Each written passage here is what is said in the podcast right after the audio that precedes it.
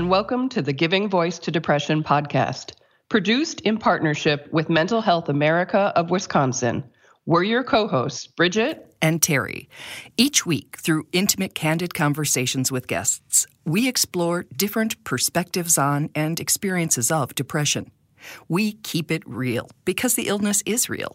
We keep it hopeful because there truly is hope, in spite of what depression tells you. We are not experts or therapists. We are sisters and best friends who live with depression and have learned that hearing others speak openly and without shame makes it easier to believe depression is a common and treatable illness, not a personal failing. You are far from alone. Hi, Terry. Hello, Bridget. So, grief and depression are very different things, but they can look very similar. With both, people may cry, feel depressed, have trouble sleeping, may not feel like doing anything, don't see much pleasure in life. And according to a Psychology Today article titled, When Does Grief Become Depression? For some people who have previously struggled with acknowledged or unacknowledged depression, the death of a significant other can be the catalyst that brings depression to the foreground. It's something to keep an eye on in ourselves and in others who are grieving. Today's guest recently and suddenly lost her husband of 20 years. And in our hometown of Milwaukee, Wisconsin, it was front page news. Joe Bartolotta was the co founder of a group of popular restaurants, a hospitality empire that bears his family name. About 2,300 people attended his funeral, which had to be held in a theater to accommodate their many employees and friends. His wife, Jennifer, our guest today, eulogized him. We had been trying to coordinate schedules for an interview weeks before her husband's death. Jennifer had been open about a time in her life where she was affected by depression, and we planned to focus on the ways that she managed her mental health. But that focus changed on April 23rd. So, less than three months after a death that changed her world, she invited us into her husband's study to talk because she believes having a purpose is key to her recovery. Here is Jennifer Bartolotta giving her voice to depression. If you Google Jennifer Bartolotta, the first picture that shows up is her, forehead to forehead, with Oprah, the two of them staring into each other's eyes. Yeah, that Oprah. Jennifer is positive, generous of spirit, and kind of a big deal. Not that she'd ever say it. From birth, she had a strong sense of self. I had come out of the womb as an overly confident, more got more than my fair share of confidence in life. And that stayed with her throughout her life. Until I made the decision to move to Milwaukee. It was in 2002. And it was his house and his family and his ex wife and his girls and his business and his town. Mm-hmm. So I had a really difficult time connecting. And I decided that I was going to try to be somebody I wasn't what I've learned is anytime that you just can't show up authentically and courageously yourself, you make a mess. And so I made a mess. That mess manifested in ways familiar to many of us with depression. There were days that I spent in bed. We had two puppies at the time, and one night I distinctly remember laying in bed and I could hear them munching on furniture. And I didn't have the capacity to care. It wasn't that I didn't care, I didn't have the capacity to care. Fortunately, her husband did have the capacity, and he made very clear that he cared very deeply and was concerned. Jennifer's going to mention the Feast of the Seven Fishes. That's an Italian American holiday meal with dishes of fish and other seafood. In retrospect, I wasn't myself, but it took him pointing it out to me. And it was Christmas Eve, mm-hmm. about four o'clock in the afternoon. And it's always a rush to get over to his family's because they do the feast of the seven fishes. And so you're wrapping gifts for kids and you're making food or you're picking up food. And there's just always this stuff going on. And i got in the shower and i remember i was crying in the shower. And joe had gotten in in the shower ahead of me and he was completely dressed. And when he heard me in the shower he got in the shower with all of his clothes on and he just held me. And i started crying. And he said you're not yourself i feel like you need to get some help so when you are told by your husband, something's wrong and you need to get help. How did you receive that? We had a very honest, um, we had a very honest relationship. I mean, this is a guy who one time told me I was thick. he's like, you know, sturdy. I said, Joe, just stop talking. um, but we respected each other and we trusted each other. And so whatever he said to me, I knew came with good intention. Right? Right. And so, and the delivery of it, I mean, what guy do you know would get in the shower with the clothes on when we are trying to rush to get out of the door to help me, you know? Mm-hmm. So there was, um, the only way to receive it was with gratitude. So Jennifer began the hard work of owning and managing her depression. Her journey started with a psychologist and an antidepressant and has evolved into a more holistic approach. I am not anti pharmaceutical at all, and I know that we can have chemical imbalances, and I know that there is a place for pharmacology. I believe strongly, though, that there are lots of things that we can do if we are living with intention to be able to support ourselves mm-hmm. in ways that I had not done before in my life. Jennifer has developed and committed to daily physical, mental, and spiritual practices that she says keep her grounded and healthy. So, two years ago, I began this daily spiritual practice. I read Eastern and Western theology. There are about eight books I read from every day. Um, I journal. I do a, a, the eight brocades, which is a part of a qigong practice in the morning. I play a tank drum and then I journal and I meditate, and that process takes me about an hour. And there are some days when I don't get all that in, but then I make sure for sure the meditation's happening, even if it's five minutes later in the day.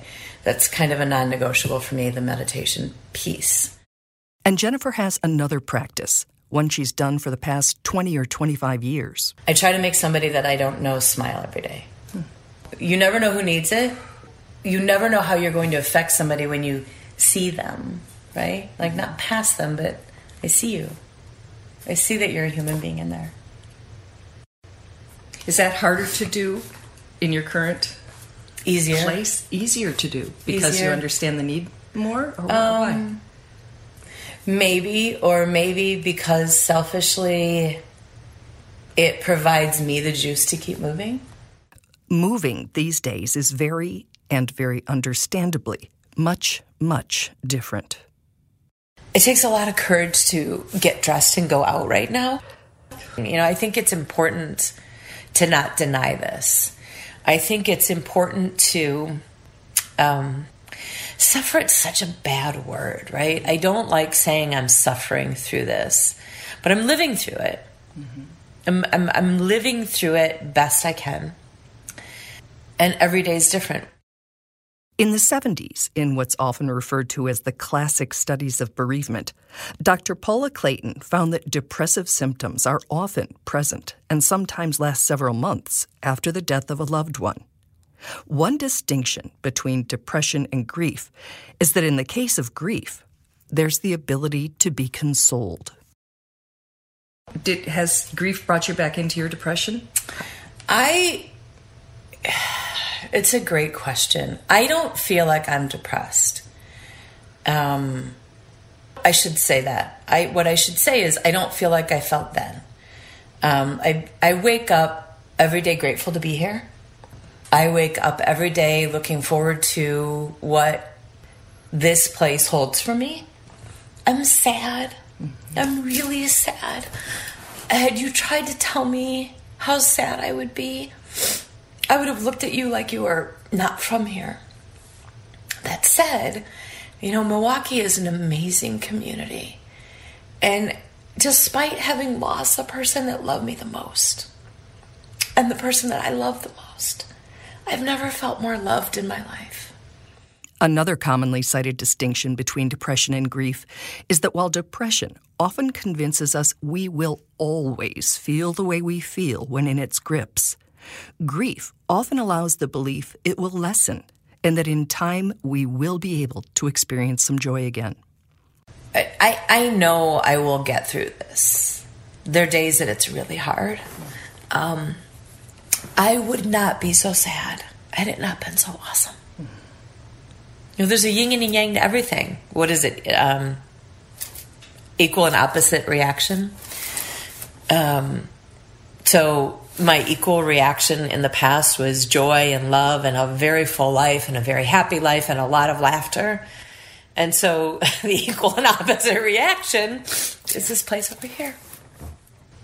Had it not been for a daily spiritual practice, I might be in bed right now.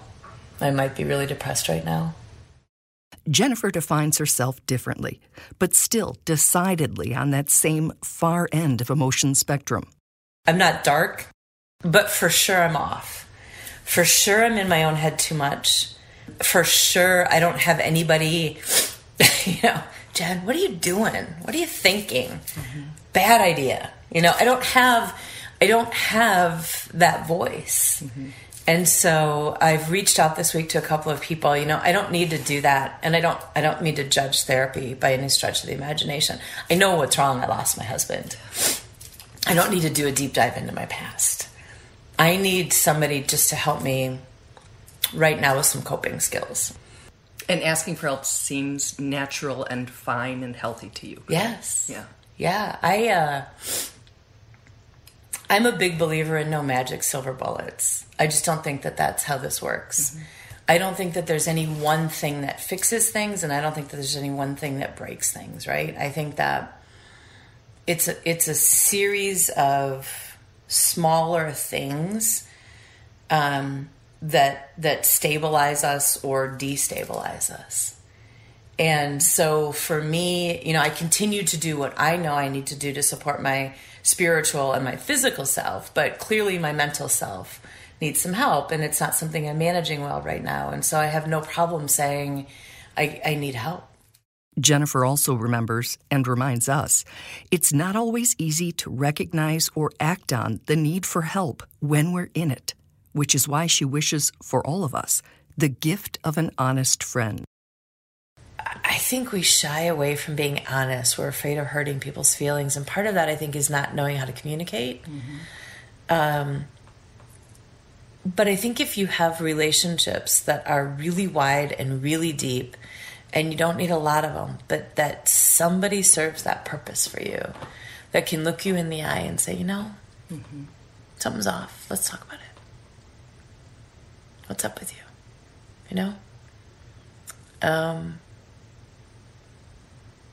and I think you have to choose that carefully, right?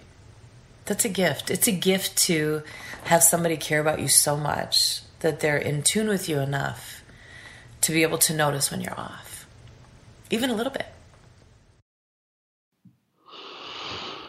Wow.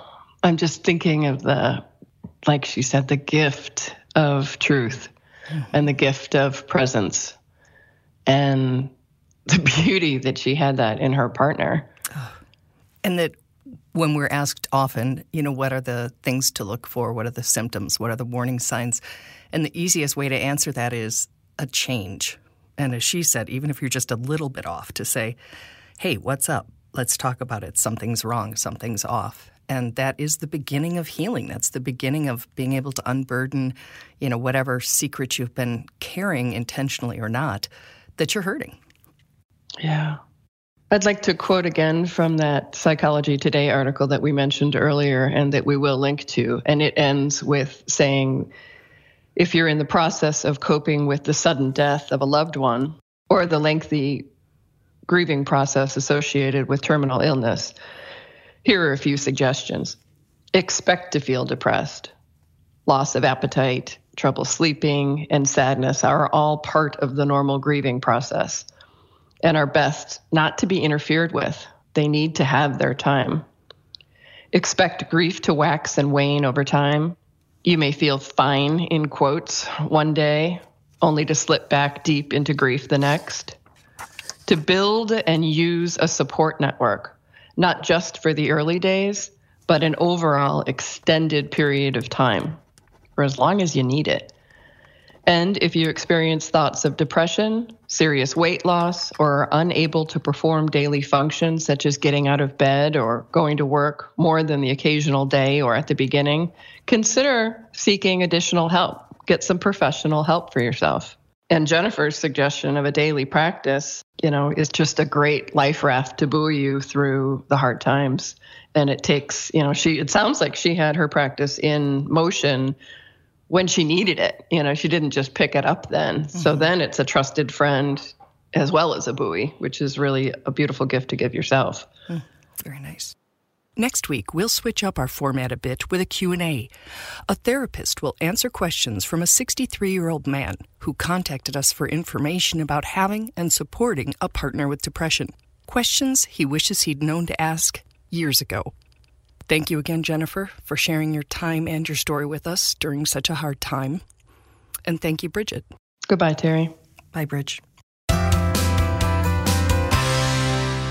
We truly hope that our podcast brings a little more understanding, helps you better articulate your experience of depression, or better understand how to support someone else's. We invite you to join us for daily posts on the Giving Voice to Depression Facebook page and on Twitter and Instagram at Voice Depression.